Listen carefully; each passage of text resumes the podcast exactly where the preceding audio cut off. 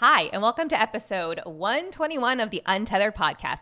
Today we have Dr. Ryan Robinson joining us. Dr. Robinson graduated from dental school and he couldn't wait to get back to the community in which he grew up. He was looking forward to helping people achieve their perfect smile.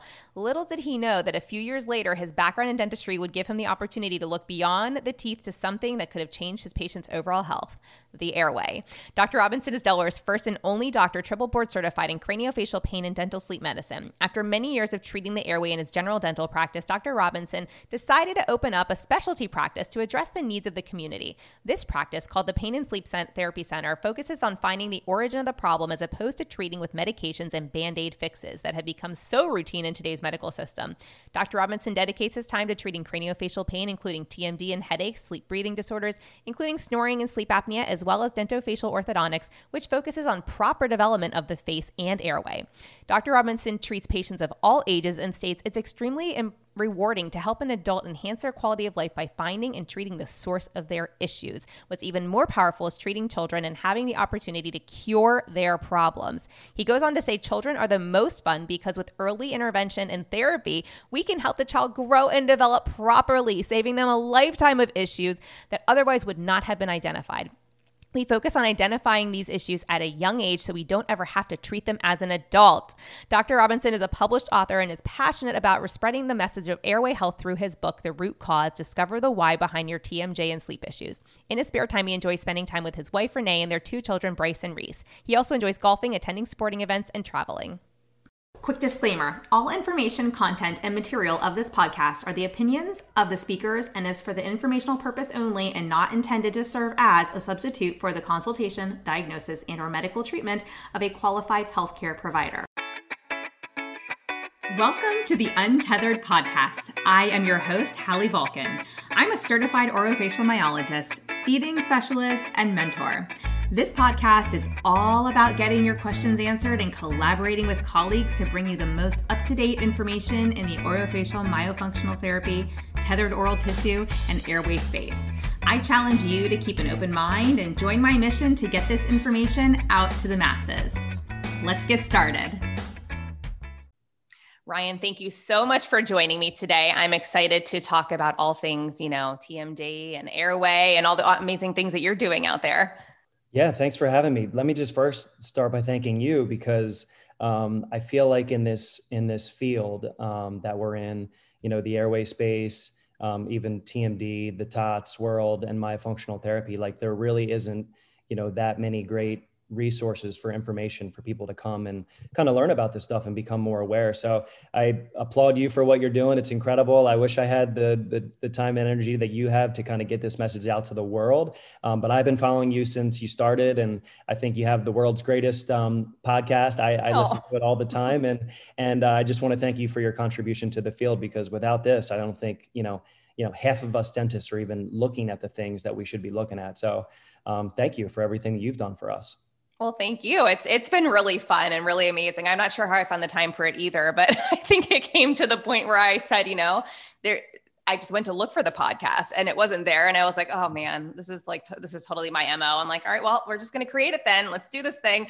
And it's it's really been amazing because I've really I've gotten to meet so many professionals and individuals in the space that I never would have crossed paths with, I think otherwise. And so it's really been a great connecting up, you know, great networking and connections have been, you know, and it's just, it's so fun. And I love connecting families, especially with professionals and other professionals with professionals. So it's really given me that opportunity to do that and really help families get the care that they need to. So even if it's not my team, you know, and me who are working with them directly. Um, but anyway, so let's let's talk about you. So let's jump into your journey and uh, you know your journey into the TMD space and the airway world. You know, how did that happen for you? Uh, well, I've learned through doing a couple of these podcasts that we don't really have time for it all. So I'll try and kind of hit the the key points here. Um, but you know, like most, uh, I'd say you know, hungry, ambitious, you know, young dental professionals in the world. I, I graduated from dental school in 2011. I was indoctrinated with this information that I thought was you know bible that i thought was the was the word of the lord and um, i came out just extremely hungry ready to learn ready to you know give people smiles ready to you know change people's uh, life through through helping out with their teeth um, and their oral health and um, I came into the world, uh, the dental world, really quickly. I bought a large dental practice in my um, in my area where I grew up in, which is Delaware, um, which is actually a state. If you didn't know that, it's the first state. Um, people just know it as like the 20 minutes that they they pass on 95 to get to like you know DC and Philadelphia. But uh, it actually is a state, and you can stop and say hello. We have some good beaches down here as well.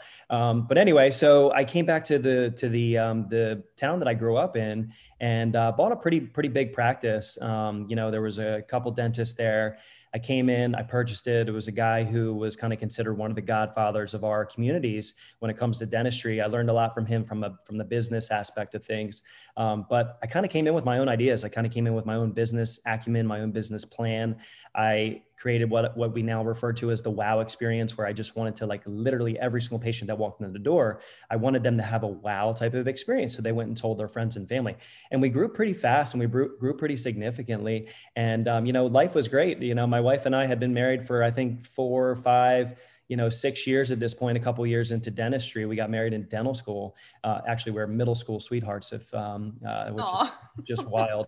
Um, so we we got married early in dental school and you know we were living a great life. I was making a ton of money. I was you know helping change people's lives. I was i was the ce junkie. I was just traveling around you know the country on the weekends like learning everything i could. I wanted to be the best root canal specialist. I wanted to be the best implant you know dentist. I, I was doing orthodontics. I was doing like there i was doing surgery um, you know third molars and stuff like that. There, there wasn't anything that i didn't touch just because i was extremely excited to you know be able to do all these things. So that was all going all well and dandy. And, you know, I, I, chose dentistry because of that, you know, cushy lifestyle and the ability to not deal with morbidity, morbidity, mortality, the ability to have weekends and nights free and, you know, create this life that I wanted. That's the whole reason I became a dentist. No offense to dentistry, but I didn't really know if I would love it until I, until I got into it. And then, so the world kind of changed. And probably, as you know, when you have kids, like the, like, I felt like I was just going a million miles an hour down the mm-hmm. freeway. Mm-hmm. Like, yep. grabbing everything in sight that I possibly could and, you know, trying to do as much as I could. And then I had my first, you know, child and in, in 2015 and like, it was like the perfect storm of intervention in my life that I needed. And it was just like, whoa, like, you know, now life had a little bit more of a meaning to it. I, I took my first airway course in 2015. This was four years after I graduated dental school. I didn't even know what an airway airway was. I just it, the, I think the title was a, big a big conference, and the title was like, you know, add an additional million dollars to your practice. And I'm like, yeah, that sounds great. cool. You know, I, would like to add an additional million dollars to my practice. So I did this breakout session, and I'm like, holy mackerel! Like everything that this guy was saying. I was like, wow, I've been looking at this stuff forever and I've just been ignoring it. And I've just been, you know, um, thinking that it was a variation of normal. Like it's what we were taught in dental school is like, hey, this stuff is just a variation of normal. This stuff is, you know, just um, uh, something that's there and we don't know why. And so that kind of made me raise more awareness to like, well, why, you know, and that's, we're going to talk about my book, I know, but that's the whole thing. Like, why, why, why, why, why, why?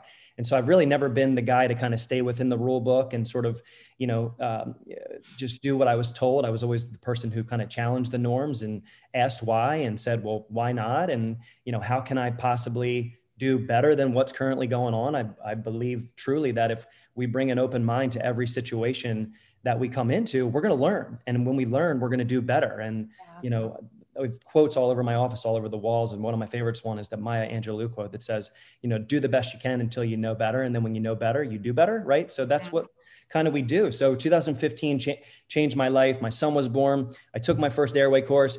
I came back with a full head of steam. My staff thought I was absolutely crazy. I had like five hygienists at that time. We were cranking. I had three doctors working for me. I mean, we were a big, huge operating practice making um, uh, making a lot of money, treating a lot of patients. And I was like, pause, time out. We need to start screening for the airway. And people are like, what the hell is that? And I'm like, here's what here's what this is and here's what we need to do from from now on so we just started screening and referring out for sleep studies and things like that and and organically this just continued to grow and as i saw more people come back that were treated with cpap successfully i'm like wow we're really well like i, I had you know wives that were you know coming in and saying you saved my husband's life. Um, or the reverse right? You know you you i got back in bed with my husband. I was the one who was snoring right? And so it, it was just this wild sort of paradigm shift in my life that just made me get even hungrier and made me even be more devoted. And so you know fast forward a couple years to 2018 and literally from 2015 to 2018 i went on this like this intense you know while we had our first you know son and then in 2017 we had our our daughter um, reese. And so throughout that time i was just burning and churning on on ce i put everything else aside. I didn't want to do another root canal. I didn't want to place another implant. I just wanted to learn about the airway. And in doing so i learned about you know craniofacial pain and that type of thing. Um, and so 2018 comes and I'm literally sitting for three board exams, oh uh, American, American, Board of Craniofacial Pain, American Board of Dental Sleep Medicine, American Board of Craniofacial Dental Sleep Medicine. And so like, you know, these are the, the highest kind of distinct, uh, distinguishing, you know, boards that kind of govern, you know, people like me who do what I do. And so 2018, I got triple boarded I, all in one year. It was, it was wild. Insane. And so I, at, at that point I had been treating the airway for a while and, you know, it started, you know, with just treating sleep appliances with uh, CPAP failures and things like that. And then it got it more into like, oh, we can be like the first step for these patients. We can be someone who does a comprehensive evaluation, and not everybody needs a CPAP. Not everybody needs their tonsils and adenoids out. Not everybody needs an oral appliance. Like, how do we figure out a system, a um, you know, a, a, an operation that we can, you know, be the first line of defense, that we can have our general dental practices screen for this stuff, be able to refer it to me and my team, my airway team, um, to do a comprehensive workup and then figure out what that patient needs. So, you know, this has come a long way. So in 2018, I'm like, you know what? We've, we've grown out of this umbrella, this general dental practice. I need to create my own center. I need to create a center that's dedicated to, you know, TMD, um, airway, um, myofunctional therapy, that that type of thing. So in 2019, after we built a brand new office, 5,800 square feet office, you know, with 11 ops and no dentistry whatsoever taking place inside those doors, just limited to TMD and sleep. Um, here we are, like you know, two years later, we we made it through COVID, and I have a, the most amazing team in the world. I have um, two myofunctional therapists that work uh, with me full time. I have Dr. Joanna Green, who I know you've interviewed um, mm-hmm. previously, and she's kind of, you know, come. I, I, I joke with her all the time. I'm like, I've infiltrated your mind, and now you can't not see because, you know what Frank Spear Spear says. He says you can only, you know, treat what you can see, and you can yeah. only see what you what you know. Mm-hmm. So once I kind of drug her into the airway world with me, like now she's like the queen of tots. She's like the frenectomy specialist. She does early intervention, growth appliances. Um, she does comprehensive orthodontics now. Both of my kids um, are in active myofunctional therapy with Lauren, our myofunctional therapist. They're both in ALF appliances um, with Dr. Green. So we always we joke with the kids they have ALF. We got an ALF in their mouth. Um, so that's what we say at our practice. But uh, yeah, it's become it's become a whole a whole a whole lifestyle for me. And I I don't do dentistry anymore. I don't do any of the things that I learned in dental school, which is just wild because I felt like you know, I anything that I do now is like not what I learned in dental school. Like everything was like a was a paradigm shift for me, and every, everything was a challenge to what I had previously learned. So um, that's sort of a uh, a long story, sh- sort of short, shortened a little bit. Um, so that's where we're at. We've created the the Pain and Sleep Therapy Center in Newark, Delaware. We consider it a very comprehensive um, center for any anybody who's struggling with you know head pain, anybody who's struggling with you know sleep issues anybody who's struggling with breathing issues like we we really have um, created quite a team.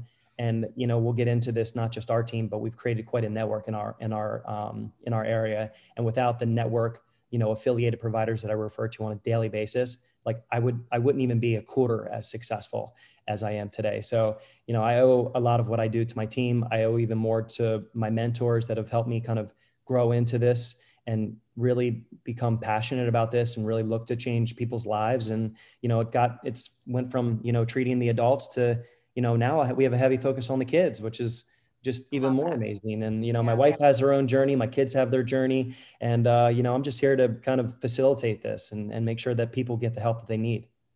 That's amazing. I love it. And I know we we chatted a little bit beforehand and we have very parallel lives just in terms of our our kids' age and their journeys, their health and all that fun stuff. And so, you know, like Lily had gone through her ALF appliance, myo, TOTS release, and Mia, we're looking at her because she's got a little bit of summertime asthma that seems to come and go but you know i'm i'm looking at this and going there's other things that are telling me that we may need to do some early expansion with her as well and i just I love early intervention. And it's funny because you mentioned that where you started is absolutely not where you are now. You're not doing the same thing that you're doing when you when you graduated and when I graduated in 2009 from grad school, I was working with preschoolers doing speech and language. And then I went into early intervention and I was doing more feeding. And I did some feeding in the schools, but it was not allowed. And, you know, when I went into early intervention, I got to start to do a little bit of that. But at that point, I was burnt out and I was like, I'm, I'm out of here. I'm going to work in private practice. Took about eight months off, went to work for a private practice for a year before opening my own and it was just it's been a complete 180 i mean we went from i was specializing in working with kids with autism and i was going you know kids have these patterns about the foods that they will eat and that they won't eat. And I was very fascinated about it. I really wanted to dive deeper into like the gut brain connection and the root cause behind some of these things that we were seeing. And that really further led me down my path to just becoming a pediatric feeding specialist. And so with that, I feel hmm. like I was already doing some of the myofunctional things. I just didn't have a name for it. It wasn't taught in grad school. I was looking at these things and going, how can we help these children. And that missing piece was truly understanding that we need to add a little bit into the mix of pediatric feeding. You know, when we're talking about a child usually under the age of four, it's usually more of a pediatric feeding approach with I call it with a twist of myo. Um, and once you're at the cognitive level of a four-year-old, we'll do like a more traditional myo program. And those are obviously not hard numbers, but an SLP and trained in the space knows what they can do with what patient. Um, and so it was just, it was very fascinating when, you know, I went, took my myo course, my myo eyes were on, and I was like, oh no. I have to go back now and assess like those eight kids. I'm not even going to charge the families. I'm just going to go, I'm uh, just going to offer an assessment. And I'm telling you, it completely changed my treatment protocol. Everything I was doing with those children changed. I had kids, I had a child who went for a emergency um, tonsillectomy snoring you know her ahis her snore was worse than middle-aged overweight men i mean it was it's incredible what is being missed in these early populations. And some especially i always preach this to um, early interventionists who go into preschools. If you can go pop in once in a while and listen to these kids while they're sleeping during nap time if they're a kid who's there all day you are going to very quickly identify children who you may not be treating immediately but you sure as heck better be referring them out for a sleep study or to somebody who can look at their airway because it's you know i would walk in and go does that child always sound like that? Or are they just are they sick right now? And you know they say oh no you know she always sounds like that. And i was like ooh. I you know went to the director and i said look i know i might be overstepping here but i'm really concerned about this concerned about this child's health. And that led to you know this happened in many instances but there's so many different ways that we can get to helping these children and these families if we know how. And so I'm, I'm really excited every time I speak to somebody who gets it because, you know, the early intervention is so critical. It's critical to their brain development, it's critical to their functioning in school and classrooms. It goes beyond just like how well they sleep at night and if they wet the bed or not, which are all very important things. But it really impacts their daily function. And you know anyway so i'll i'll stop talking and turn it back over to you. But um but yeah so you i know you you've built this amazing network. You have this multi multidisciplinary treatment approach and you're getting amazing patient outcomes. Um how are you how early i guess would be the best question. How early are you all working with these patients in your practice yeah, that's a great question. And let me just first start by saying I think that's a fantastic idea, what you just mentioned. I'm going to steal that from you about like having like going into the daycares and having like the preschool teachers. A little screening like, or something. With, mm-hmm. Screening like during nap time, right? I mean, that's genius.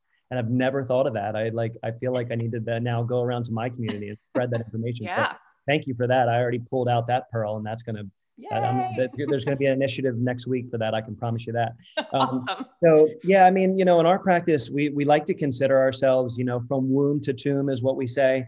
um, we honestly we we've we've grown this really um, awesome network of providers, and so we're we're working with you know IBCLCs who have these programs where they start getting intervention into life in in in the womb. Like so they're working with mothers who are who are just learning that they're pregnant. They're just learning um, you know that they're going to have a child and they're wondering what what's next. And so we have these ibclcs in our community who you know um, kind of walk through you know what what to expect and what good nutrition looks like and what good sleep looks like.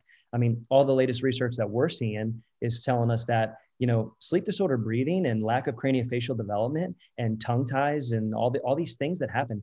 This happens this happens before birth. I mean, this happens, you know, and, and if the mother has a problem, then more than likely the baby's going to have a problem. So, you know, we're starting early, early, early, early, early. And so we've created a infant frenectomy program where we sort of are the uh, wide receivers of, of the IBCLCs. You know, they kind of do an evaluation once the baby's born, do a feeding evaluation, and look for any structural, physical limitations, meaning ties and things mm-hmm. like that. And then once they find them, they send it over to, you know, Dr. Green and I to assess and figure out, you know, if this is something that needs a revision or, re- or a release or some sort of surgical intervention or if it's something that we just need to work with body work or something that we just need to work you know more closely with function right? Because it's not all about appearance. It's about appearance and function and you know the whole um, the whole assessment here and the whole team assessment. So we get involved with babies like you know from two days two days uh, you know after birth. I mean we have uh, lactate, just regular LCs from the hospitals who uh, refer to us directly right from the hospital, and then That's we find fantastic. them. A, then we find them a feeding um, and uh, lactation home, and we go from there. And we use a we use a really team approach. So yeah, we we treat the babies, and then like we're our the gap that we had for the longest time was like we treated the babies, and then I've been treating the adults you know for a really long time and we didn't have that intermediary you know piece of our practice and so I wanted to do it, but I'm really busy with the adult part. You know, I work all five days a week. I work Monday through Friday, and I'm extremely busy putting out all the fires that walk into my practice. I'm the only one in my in my whole entire area that does anything with craniofacial pain, anything mm. with TMD. So I get a ton of general dental referrals. And you know, sort of the secret behind a lot of that is a lot of these patients that are walking in with craniofacial pain and TMD, they actually have an underlying sleep breathing disorder and we find that and it's something that was going that has gone unnoticed. So then when you start you know getting patients head pain controlled you start getting them breathing sleeping better you know the next question always is well what about my kids how do we prevent them from turning into me? And I say, you know, that's the question I asked myself yeah. when I started doing this, when I had kids as well. It's like, well, how, you know, my wife, my, we can talk about this, but my wife went through an expansion. She went through, um, she went through a two jaw surgery, um, you know, out in California. She's going through myofunctional therapy. She's going through the whole gamut of things. You know, I wear an, I wear an orthotic at nighttime to sleep. I wear nasal cones to sleep. I tape my mouth shut every single night. It's like, well, how do we, how do we prevent our kids from turning into that? Well, we're missing this piece of our practice where the kids are, you know, anywhere from one to, you know, say six, seven years old when we start doing early orthodontics. And so that piece of the practice has really evolved quite significantly over the last couple years. That's where the myofunctional piece comes into play. That's where the comprehensive um, exam comes into play and we figure out you know does this does this this child need to see an ent do they need to see body worker? Do they need to have nutrition counseling? Do they, they need to get a growth appliance? Do they need myofunctional therapy? Do they, they do they need a release you know with um, you know some of their oral structures that are that are limited? So yeah i mean it's grown it's grown significantly. From womb to tomb is what we is what kind of we we we say at this point and there's no patient that we can't treat at this point. Um, so when you say early intervention like my two and a half year old got an ALF appliance, right? My my my daughter Reese, when she was the youngest patient in our practice, mm-hmm. to get get an ALF appliance, and it was wild because I don't know if you have any of these anecdotes from your practice, but the first night we put and and here's the here's the here's the thing that's really crazy, and I know you can relate to this. We always thought my son was the bad sleeper. We always thought my daughter was the good sleeper, right? My son gets up at six in the morning every single morning, and he's the one who kind of fights to go to bed and we're like man he, he's not getting enough sleep and like once we started learning more about this and we started like walking in watching him sleep like he kind of sleeps like a mummy right he sleeps on his back his his his sheets are in the same place they were when we when we when we put him to bed you know he's getting that that nine ten hours of sleep and that's what he needs and he's yeah. fully functioning the next day. Whereas my Yeah. daughter will go down at eight o'clock and she's literally sleeping till eight o'clock the next day. We're like waking her up. But you know, you go in there, the hair's dis- disheveled, the pillows are all over the place. I mean, we went in there one time. I remember she was sleeping on the floor. Like she wasn't Mm. even sleeping in her bed. She's sleeping on the floor. Like her head's down by where her feet is. Her blankets are through. I'm like, that is that's interrupted sleep. That's that's Yeah. that this is dysfunctional sleep. Like no wonder she needs 12 hours of sleep. I Yeah. mean, that's not that's not a secret. So when we started kind of going in and watching our our kids sleep, and this is what we tell our parents to do when we do, you know, our consultation is take three videos. You know, go in at 10 o'clock, take a video. Go in at 12 o'clock, take a video. Go in at three o'clock, take a take a two minute video. And then we want to see what those look like. We want to look. We're, we're looking for lip closure. We, we're looking for restful sleep. We're, we're looking for inaudible breathing. We don't want to hear the kid breathing. Yeah. You know, we're looking for peaceful sleep. We're looking for you know deep delta wave sleep and REM sleep that's going to you know be responsible for all that cognitive development and all those neural pathways that are being formed at such a young age. I mean, that's the time where you want to get involved in these kids. So we put an appliance, we put the ALF appliance into my daughter's mouth. I'm not joking. I'm not joking with you. And- we, my my son got his, and my daughter got theirs on the same exact day. Dr. Green put them in the same exact day. My son slept longer. My daughter slept uh, less. It was and like they, it was like it was like crazy. It was like both both paradigms sort of changed, and they completely, you know, um, it, it was it was just wild because we went in there and like my daughter's sleeping in the same position, and she wasn't waking up with like you know grogginess. And so since then, I mean, my daughter's been in an appliance, the ALF appliance now for. Um, you know she's going to be four this at the end of the summer so she's been in the appliance for about a year Mhm. um, which is amazing. My son's been in his appliance for a year as well and he'll be six. Um, so it's like you know that early intervention type stuff we don't we don't really put an age on it. It's like when does the kid need help? And even if we're just doing a little bit of nutrition counseling even if we're just doing a little bit of myofunctional therapy off the bat like some breathing retraining things like that like it helps. You know it helps a ton. Like my my one of my best friends was in last week for his um, son who's five his his consultation and we literally got him off. We told him hey let's do a two two week trial without dairy and um, let's also you know get him to use um, you know flonase sensimist and he's like dude you wouldn't believe it. Like evan is is now he he, he didn't get up once last night. And he Mm. he, he I went in there and he's like breathing through his nose. And like so just like little changes like that can make Yeah. such a big difference. And i mean that like to your point you know with your daughter like we're, we're when we do a comprehensive evaluation and we're taking 3d imaging and things like that we're able to measure the cranial bones. We're able to measure the palate and we're able to see you know okay maybe they're sleeping well but do they still need intervention? Do they still need Mhm. growth appliance? Do they still need you know myofunctional therapy to get the tongue up to the roof of the mouth and, and get that development to happen? And so there's never never too early of an age i, I guess would be my answer to that. And that's the uh, a, a long way to say whenever whenever Yeah, whenever the child awesome. shows signs. Like they don't even Mhm. have to have symptoms. Whenever the child shows a sign um, and we and we we feel like we can intervene that's when we do it. And you know for a lot of these patients we know these treatment plans are going to take 10 years you know? We're, we're going to be with them their whole their through the kids whole entire development. And it's our goal to prevent them from ever having to come see me when they get older.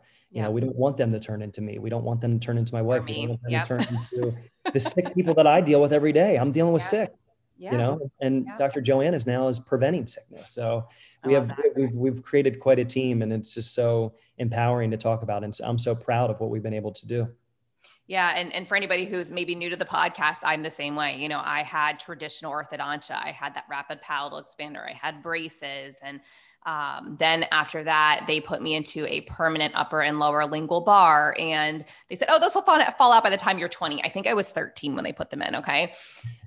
At 30, I finally was like, can somebody please take these things out of my mouth? It is really hard to keep that area clean. And I got, you know, I was going for extra cleanings because of the, the plaque buildup beneath, um, beneath the bar behind my lower teeth. And so, anyways, fast forward, he took it off. My teeth started shifting on the bottom, and I was like, what's going on? Come on. Like, these things have been in for 17 years. like, this is not cool. So finally, at the age of whatever I was in my, you know, early 30s, I went and was like, all right, something's up. and this was also after I had taken my myo course. I knew I was tongue tied. And so after I had my second daughter, I had my tongue tie revised. And from there, I was like, all right, well, I know I need an appliance. So I went through two years of DNA and I'm about to finish up one year of Invisalign. And the Invisalign is really just cosmetic because I'm vain.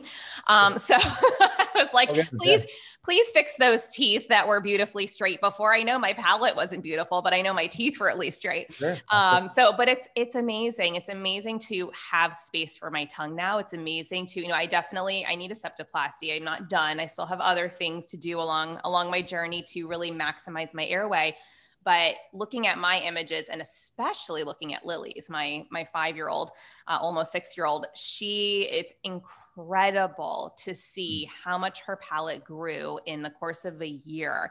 And I really think, you know, we say this with early intervention just in general, the sooner you get in, the faster things start to improve, right? So it's much easier to get in and work with a pliable toddler or you know elementary age child versus waiting till the traditional like hey we got to wait till the permanent teeth come in or an adult like myself. I mean not as easy and definitely it's more complex. There's more interventions needed. It takes longer. It's yeah i mean for me even with my dna vivos appliance about 50 way 50% of the way through about a year in I, I was getting body work, but I noticed that when I would, I had to increase the frequency of the, uh, I was going to work with a PT who does um, manual counter strain and is PRI trained. And, you know, and he is just phenomenal. And I noticed that I had to go to him in order to crank my appliance because my bones, they were, nothing wanted to move anymore. It was like, okay, you've hit a wall where, you know, traditional person might have said, up, oh, we're done. And I said,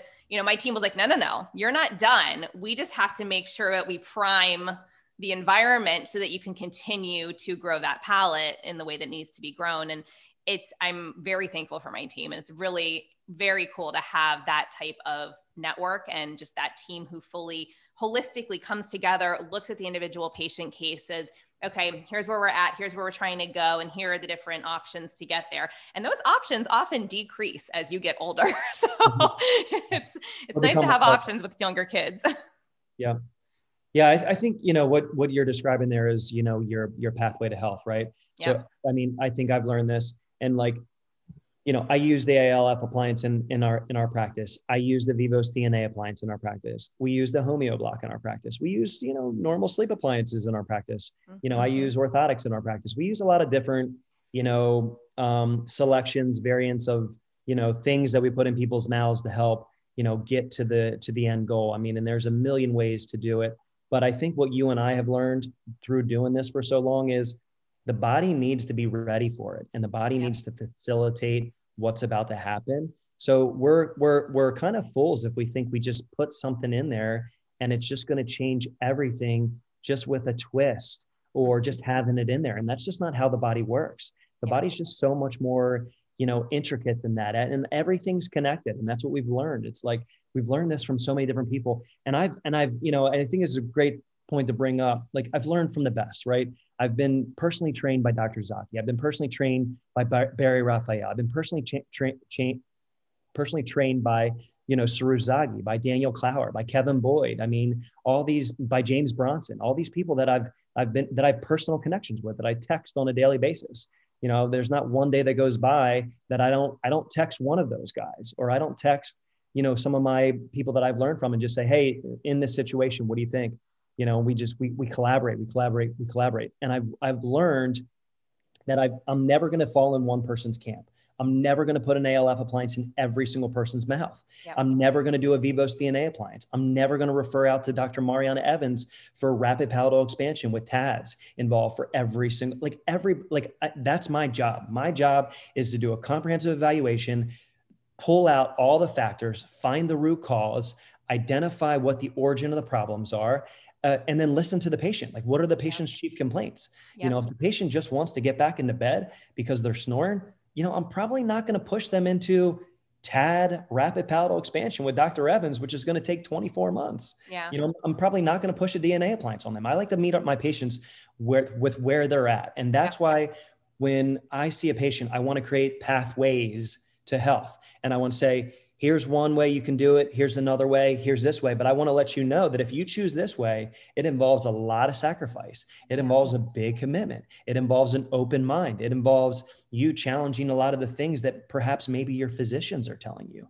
you know and not to discredit any, any of the physicians. A lot of them have come a long way. I gave a, a lecture last week to the american college of lifestyle medicine and have you know that they may consider adding a sixth pillar. I don't know if you know about the ACLM, the American College of Lifestyle Medicine, but it, it's these these physicians that basically believe in lifestyle change and they believe that lifestyle change is the best way to treat they're not with the magic pills and yeah. you know just treating with pharmacology they they sort of take more of an active approach and get involved with um, nutrition exercise sleep stress management all that well they have five pillars of they have five pillars of um, of health is what they call it. And so they had me come and speak um, to the to the board, and they're now considering making breathing the sixth pillar of which that would be, be pillar number one. which would be, yeah, yeah, which would be incredible. And like, yeah. so there's a there's a guy named Howard Jacobson. He interviewed me last August um, on his um, podcast called Plant Yourself, and he is like, I would have said that nutrition was number one pillar of success, and he's a big ACLM guy. Um, he's like, I truly believe after after, and he came, he drove from North Carolina to have an evaluation by me, and wow. you know what my what my treatment plan was is uh, expansion and myofunctional therapy, and he's like, oh my gosh, so he's in this process of like changing his whole breathing and structure and function and all that stuff. Um, but he he then did a podcast on, on, me and he's like, I truly believe that that breathing is the number one thing in the world and is yeah. the most overlooked, undiagnosed, underrepresented you know whole entire function in the entire world. And so we had we had hours of conversation and debate and he wanted to learn all about it. And and i think from there that kind of spurred you know the board members of aclm to come interview me. And and now i'm working you know hard to try and like get people like me and you to do more presentations. Because if we can collaborate with those guys yeah. and everyone can find an aclm trained physician in their community like imagine how many more patients we're going to help yeah. Like it's going to be incredible. Yeah. So we need to continue to bridge these gaps. We need to continue to, you know, go do on things that are uncomfortable for us. And like we can't just be in our little siloed approaches. And so that's why you and I are talking this morning, right? So we can give more people the platform to say, hey, what I'm thinking is normal and what I'm thinking may be looked I may be looked at as the black sheep in my community, but guess what? You know, like like um you know what's what's the saying you know first they first they ignore you then they fight you then they listen then you win right? So you know we're, we we got to go through those stages and it's not going to be easy but we're knocking down the barriers.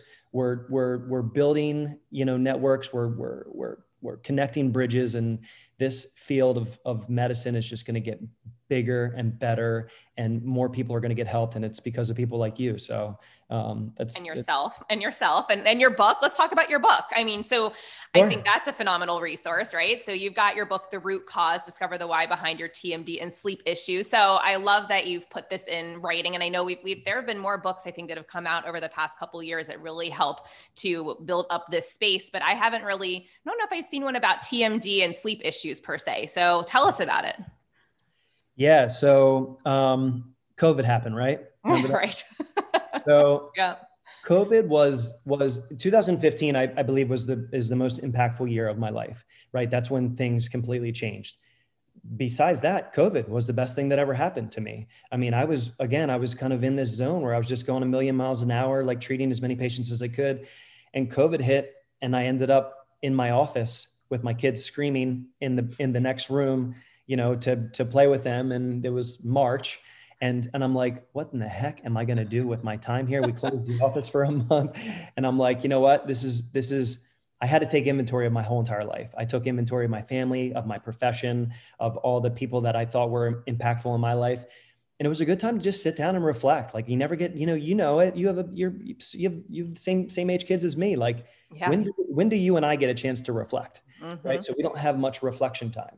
So it gave me a time to just kind of get away and reflect on like where do we need to go? Like, okay, I've had a lot of success, but I've had success. How do I get more people to have success? How do we how do we create a social movement? Right? I mean, I have we we need to create a social movement. Physicians don't change providers don't change educational institutions don't change without social movements and yeah. we've seen this across all other spaces um, if we don't create awareness in the public in the public's eye then we're never going to get the we're never going to get the the changes that that you and i want to see yeah. so you know for me it's like okay I created a new company called Integrated Airways, right? So that's that's my consulting company. I do like business mentorship for dentists who want to be, you know, more like me. I do CE and stuff. So I created this 10-part CE series during COVID where I basically had, you know, I spoke on pediatric airways. It's you can find all this stuff on my YouTube page and on integrativeairways.com. Um, and I created a 10-part series where I just wanted to educate, educate, educate, educate, you know, for providers, for the public, for all that stuff. And so I realized, you know, I'm pretty good at telling stories and I'm pretty good at like, you know, taking the patients that I've been able to treat and giving them a platform so that other people can relate to them. And that's what it's all about. Like everybody wants to find a patient that they can relate to because because without that, I don't think we you know you get the buy-in you want to find yeah. someone who's like you right, right. You, you, can you can look at all these people and say ah well that's the, you know he he's he's overweight or he doesn't do this or you know uh, all these excuses in the whole entire world right but you want to find someone who's who's relatable to you so i said why don't I, I create a book that kind of goes over my wife's case, goes over my kid's case, goes over my journey, and then pull out, you know, 10 cases that I've been able to do over the last five years and just put their story you know, in a book and like let people relate to it. And I tried to pick different patients that I felt like all dealt with different things. You know, a trigeminal neuralgia case, um, mm-hmm. you know, a case that a ton of patients come to me. The majority of my practice that I see is TMD related. And, and, you know, the people are coming in with head pain and they just want to get rid of their headaches or jaw pain. And they just want to be able to open wide enough to eat a burger, right? Just like simple things like that, that then when we dive into it and we go into the root cause, yeah. and we, we, we ask why. And then when we know the answer to why, then we ask why. And then when we know the answer to that why, we just keep asking why, why, why, why, why until we get to the root of the problem. And like one of my other mentors, Jamison Spencer, who's like the TMD and airway sleep apnea guy, um, and I've learned a lot from him. He kind of taught me, you know, the mystery is in the history. Mm-hmm. And if you mm-hmm. don't take a good history then you can't figure out what's going on with that patient and you can't figure out how to help them. And so when I was in the general dental practice, I had a really tough time going from prepping a crown, doing five hygiene checks, taking off my loupes, and then being able to talk to someone about their sleep. I had a really, really hard time wearing that hat. Mm. And that's when I was like, you know what? I can't. I got to dedicate myself to TMD and sleep only. So, you know, the book is about telling people stories. That's really all, all it's about. I mean, I would love to say that it's as powerful as like the James Nestor book. No, I mean that guy's born to write, right? I mean that that book like literally changed changed my life, and I already knew about all this stuff. Like he, like what an unbelievable mission that guy went on, and what an unbelievable story. And I think I have patients that walk in my office every day, like they're literally clutching that book like it's the Bible, and they're yeah. like, "I came to see you because of this book," and I'm like, "That's fantastic." So we need more of these you know documentaries. And and i'm and i'll, I'll hook you up with with a couple of these guys but a couple of my buddies in in california are working on a netflix documentary on oh, breathing. awesome.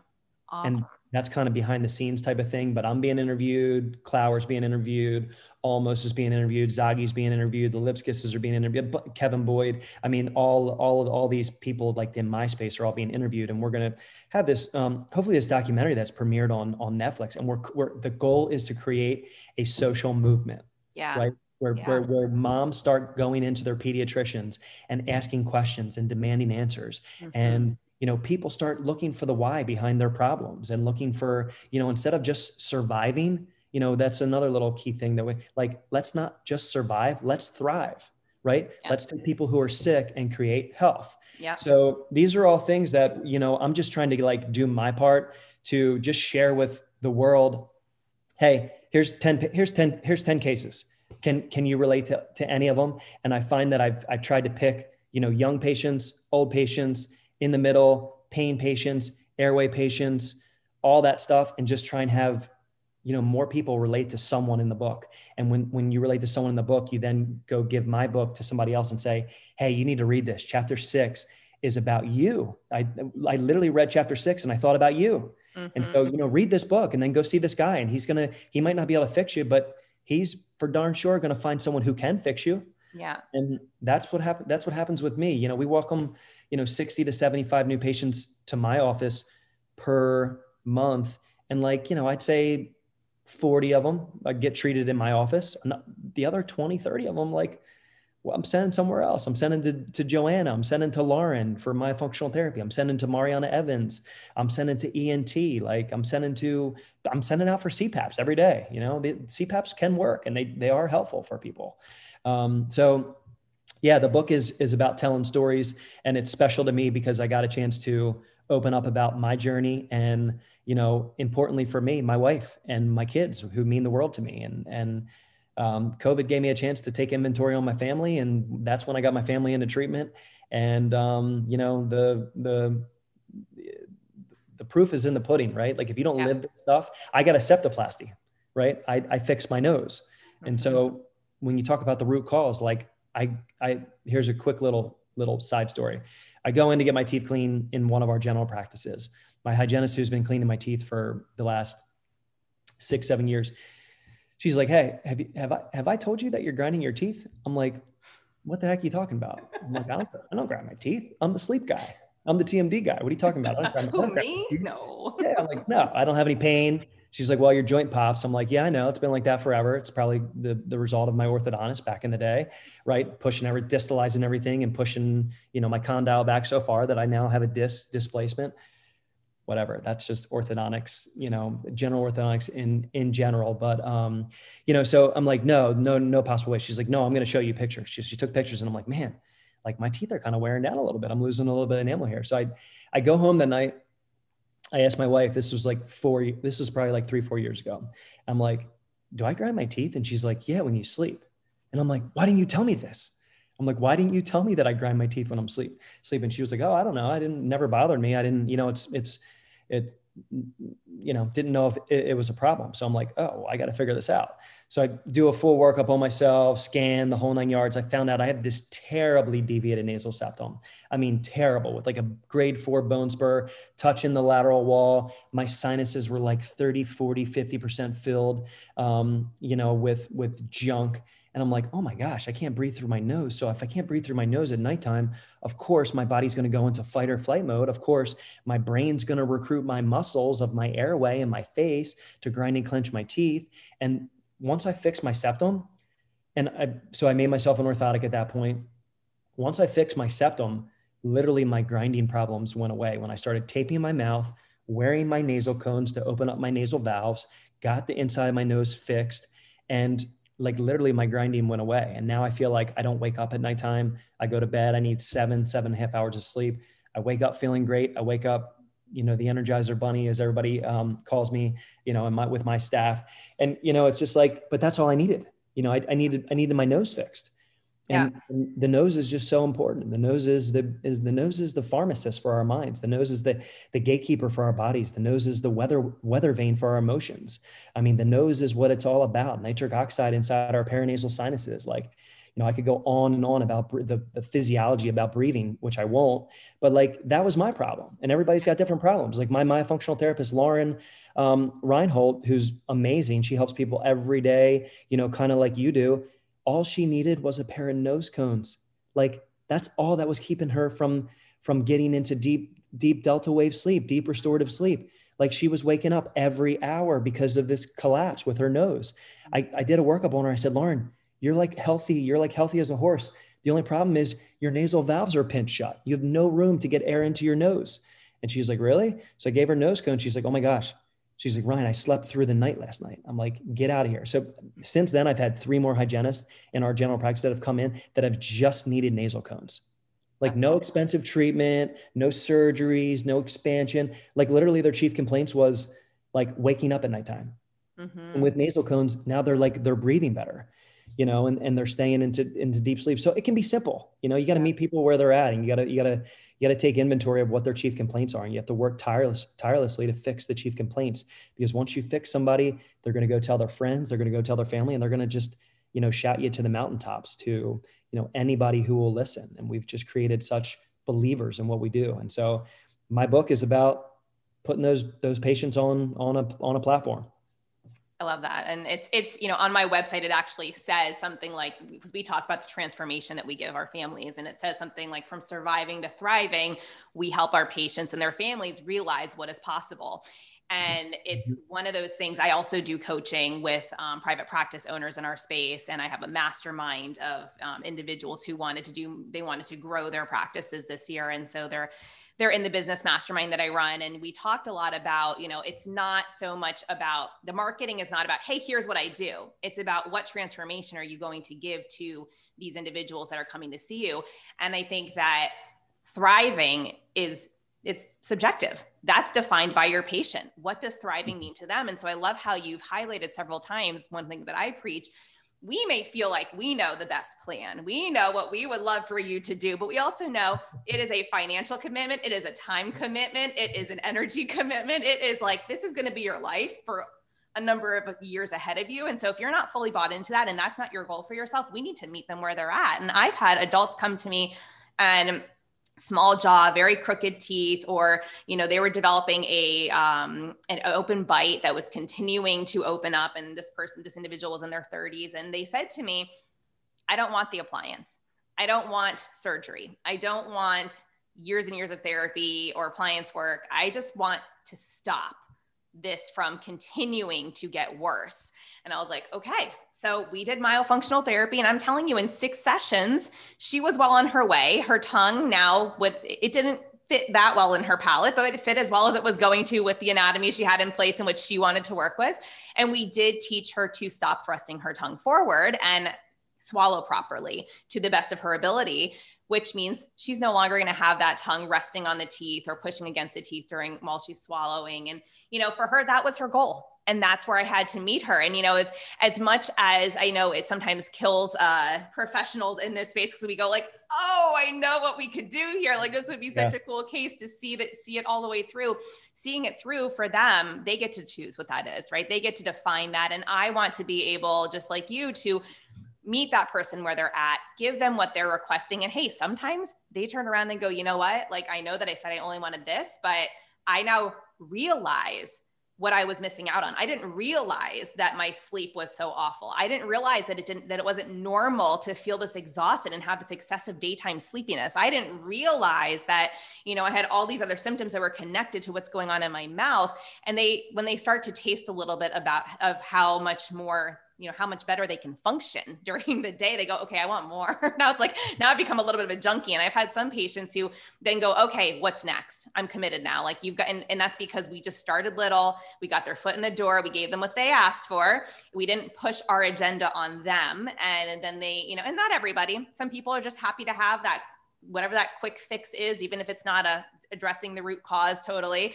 Um, but for all intents and purposes i love that you really speak to individualized therapy, listening to your patients, figuring out, you know, what's going on, where this all started, and what we can do for them today based on their goals for themselves. So I think that that's really an important point um, because we can definitely still make a lot of improvement and changes for a patient even if they're not going the full gamut. um, so let's let's talk about. I know you have an airway symposium coming up, a pediatric airway symposium coming up uh, this fall. So share that with us. Everybody knows about the event. Yeah, I'm super, super, super stoked to kind of get this message out. I mean, this is the you know, it's it's full circle, right? I started treating the adults who were sick. Then they asked me how they could treat their their kids, and now we've we've dedicated a lot of our practice to treating kids. So um, I felt extremely honored. This is the fourth annual Pediatric Airway Symposium, and I'm going to give you a couple side stories because I always because I always do, and I'm going to take us down a rabbit hole. But the fourth annual Pediatric um, Airway Symposium is for it's for all professionals. It's for SLPs out there. It's for PTs. It's for OTs. It's for physicians. It's for um, pediatricians. It's for orthodontists. It's for dentists you know it's for everybody to come and like it's for ents it's for pulmonologists um, it's for everybody to come and learn about like how we can impact today's youth. How like when can we, when do we when do we intervene? Like what things do we need to look for? If everybody just knew a list of like five things to look for good gosh we'd be able to treat thousands maybe millions of, of more patients. So you know daniel clower who's one of my best friends in the whole entire world um, he he put this on in his hometown of South Bend, Indiana. um, five years ago. We missed last year. Well, I was supposed to have it last year. Of course, COVID happened, right? And um, so we had to push back a year. So it, it went from, I believe, South Bend, Indiana to then it went to um, uh, maybe Missouri or Kansas City or somewhere in the Midwest. Then it went out to San Jose, California, and now it's in Philadelphia. And I was asked to host this. And this isn't my event. This I'm just I'm just asked I'm being asked to host this. So it's really special to me. I think we've got an incredible, incredible speaker speaker lineup.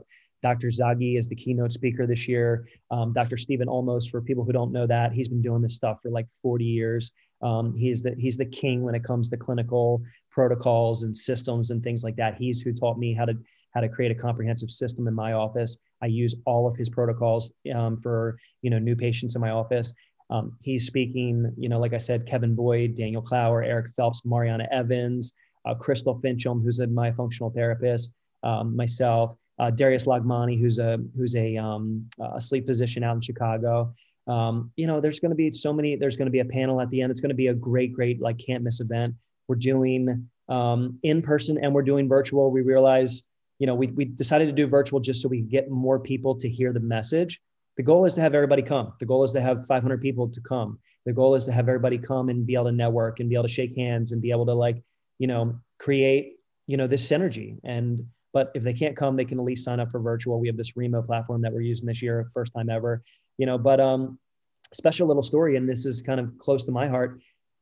Two years ago is when my wife had her aha moment. We went to San Jose, California, and I roped my wife into going with me. Now she's been working for the business sort of a little bit, you know, with like branding and like marketing and that type of thing, but she never really had her why. And of course, you know, I'm sure you you can relate to this with like your husband. You tell your husband something, he's like, yeah, yeah, yeah, yeah, yeah, yeah, yeah. And then like somebody comes who's maybe doesn't even know as much as you and tells your husband something and your husband's like did you hear what she said at dinner and you're like that's what i say every single day to you like what are you talking yeah. about and so like she just needed to hear it from somebody else because she's like been eh, eh, she thinks i'm crazy like with all the passion that i have with all this stuff but now she does it so she went out to this pediatric airway symposium i roped her into it because i promised her we would go to napa for wine um, so go. it was in san jose california we went to the Pediatric Airway Symposium. They were going to head right up to, to wine country and do this great event. It was myself, Dr. Green, Dr. Green's husband, who's a dentist, Dr. Kyle, and um, my wife, Renee.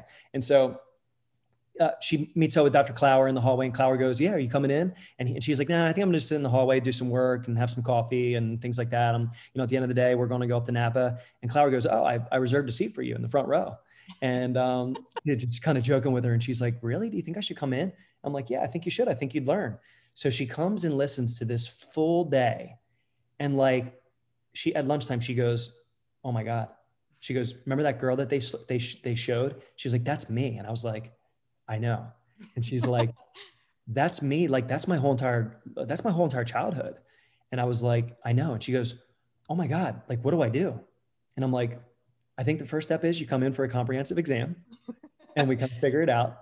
So we get back, she comes in for an exam, you know, my wife, beautiful, big set of teeth, um, just, you know, big, beautiful, broad smile, even a little bit um, kind of gummier smile, um, really kind of more long in the face and, and narrow. I mean, beautiful, beautiful girl. We did this comprehensive evaluation and i didn't realize all the stuff that she struggled with when she was a kid like i didn't really realize it all but she had like chronic ear infections we we track we trace back her record, she had nine sets of ear tubes. Nine. Wow. And you wow. know, in the myofunctional therapy world, like ear tubes, ear issues, yeah. equilibrium issues, swallowing issues, these are all these this is all dysfunction. Yeah. This is all this is all muscular dysfunction. And so then I had her mom start tracking down all these old photos for me. Every single picture that we looked at, thumbs in the mouth until she was seven mm-hmm. every single picture that we looked at. And you'll see this if you come hear me speak at Pediatric Airway Symposium. Every single picture that we looked at, when she's sleeping, she's got a blankie in her in her fingers. She's got her thumb in her mouth. And obviously her tongue is resting low. So she mm-hmm. grew like this. So she's got this really, really steep mandibular angle. Somehow all 32 teeth erupted into her mouth in this little tiny palate. She's got no room for her tongue. She's had all these like hormonal issues, GI issues. She has like, I, I personally filled 23 cavities from wow. 2012 to 2015. She had 23 cavities in between her teeth that I had to fill. Now we realize that was because of mouth breathing. Like you know, so my wife had this aha moment. We we did this whole comprehensive workup, had her take a sleep study. Of course, she didn't come back with sleep apnea because she's breathing a lot. She's like a hyperventilator. She's breathing like, you know, I think it was like 17, 18 times a minute, which is just ridiculous. You know, as you know, you should be at like 10 to 12 breaths per minute. Um, but she's like audibly breathing through her mouth all night long. And it's very frustrating for me to look over and watch her like have her lips open like this, breathing through her mouth. I can hear her breathing throughout the entire night. She wakes up, she's ready for a nap two hours later. It like probably was a wedge that was created inside our our, our personal relationship where I'm like, geez, like you're so lazy. Like, mm. why are you so lazy all the time? Like, you always need a nap. You want to go to bed at nine o'clock. You don't want to wake up until eight o'clock in the morning. Like, you know, it was probably a big divide with us. And so all the light bulbs went off for her. And like, we got her help. So we, she came in, she did comprehensive um, evaluation. I first place I sent her was myofunctional therapy to correct all of her dysfunction. Um, Lauren started working with her, you know, and then she started wearing like an orthotic. And then we're like, you know what? She's like, I want more. I want more of this. I want to learn. I want to have the structures in place that I can use because I now know how structurally, you know, insufficient I was. So we sent her to Dr. Evans. Dr. Evans did TAD expansion. I mean, she she got the big Michael Strahan gap, you know, during COVID you know, got this big, beautiful palate, got everything back together with orthodontics, but her lips were still wide open. She had still had in terrible, terrible lip incompetence just because of that really steep, you know, mandibular angle. So, you know, we, we come, kind of went back and forth with this. And then eventually she went and saw Dr. Gunson out, out in Santa Barbara. And he did a two jaw surgery where, you know, he did, he basically corrected all of her skeletal you know problems. And now now i mean you'll see the, the, the pictures when i present it. It's beautiful. Like she can touch her lips together I look over at her every night and I just like love her even more, which is Aww. terrible to say, but like I love like looking at her and like seeing that her lips are touching. I she she sleeps like seven hours nowadays and she gets up with me. She goes to bed at 10 30, 11 o'clock at nighttime. She gets up at 5 30 to work out every single morning. She doesn't take naps anymore. I mean, a complete change. Like she yeah. she can get on an airplane and not have to like have this intense pain that she dealt with with all of her ear issues. Um, her, her hormonal issues had have calmed down. Like that that patient would have gone unnoticed. Yeah. Like she doesn't have high blood pressure, she doesn't have a sleep apnea.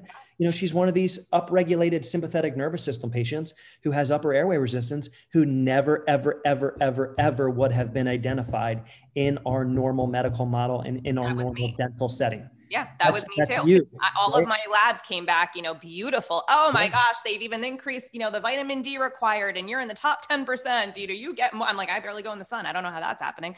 You know, I mean, there's, they would tell me all these things about my labs and everything that look beautiful. Everything's, you know, perfect. And I'm going, okay, but I'm exhausted. I like I fatigue very quickly. I get headaches. I, you know, they're not migraines. My sinuses are awful. I mean, there was one point in my 20s where I was getting sinus infections every spring and fall. And they would put me on two rounds of Z-Pak followed by Augmentin. And finally, at the, the fourth time that happened, I said, Can you please look at my chart? Like, this is the fourth time that this has happened.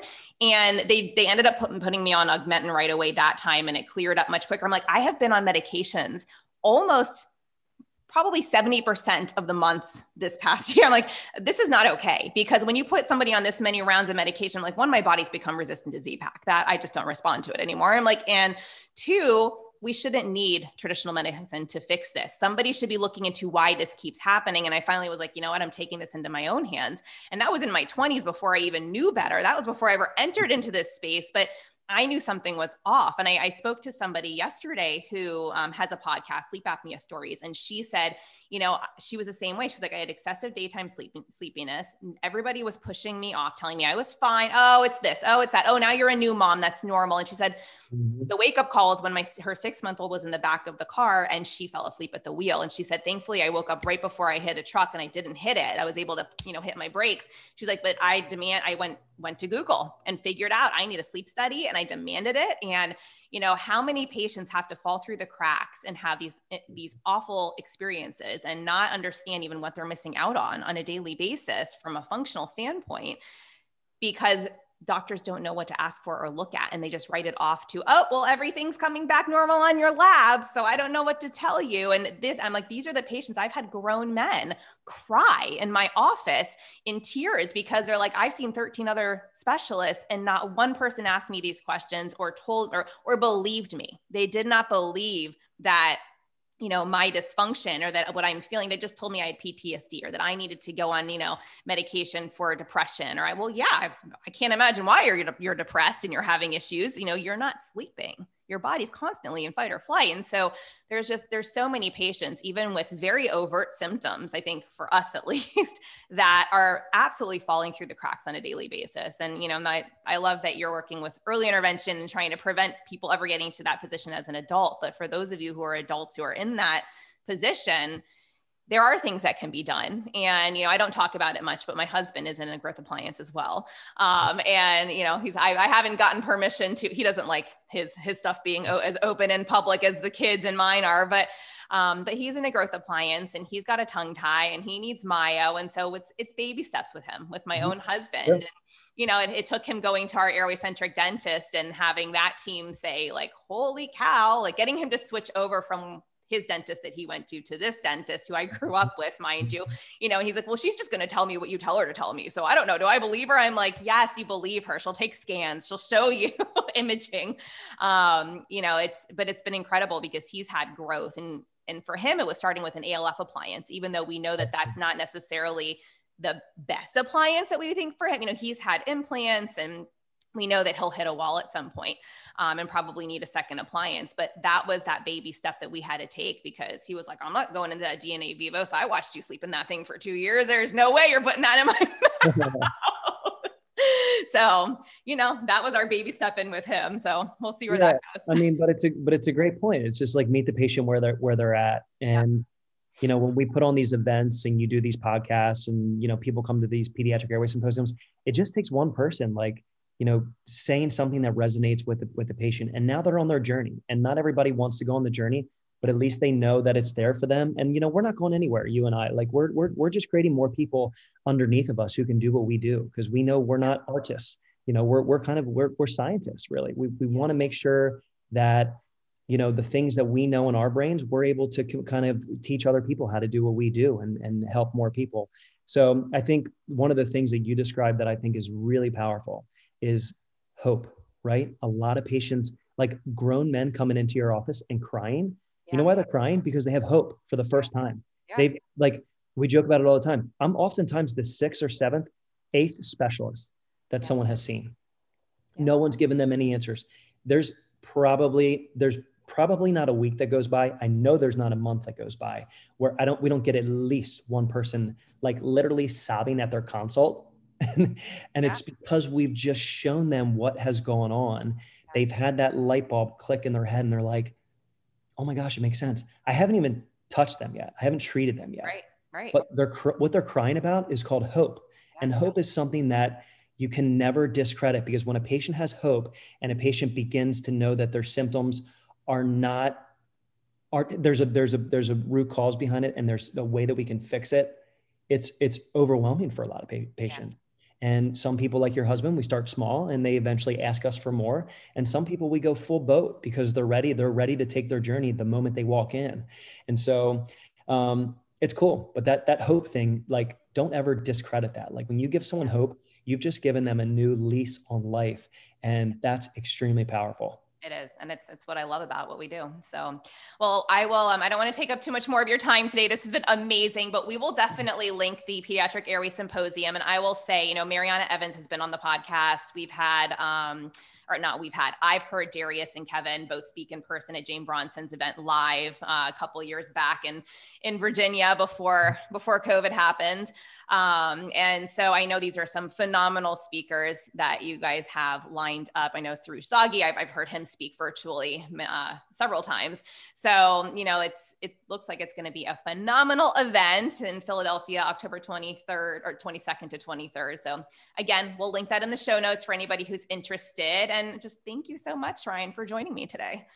Yeah, this was awesome. Thanks. Thanks so much. I hope to chat with you again in a couple years when we're doing even newer, cooler stuff because you you and I both know this is an evolving field that we're in. So um, we, we joke it's the current version of what we're doing now. So thanks for all your contributions again. Really appreciate it and uh, look forward to speaking with you again. You as well. Thanks for listening to this podcast. If you want to hear more of these Myo, Tots, Airway, and feeding related episodes, be sure to leave a review on Apple Podcasts or pledge a small amount on patreon.com forward slash the untethered podcast. If you found value, others you know in this space will too. So be sure to share this episode on your social media platforms join us over on Facebook, on my Facebook page at Hallie Bulkin Biz, on Instagram at, at Hallie Bulkin, and you can head over to the untetheredpodcast.com to grab a copy copy of the show notes, um, where you can also subscribe to be kept up to date on the latest podcast episodes.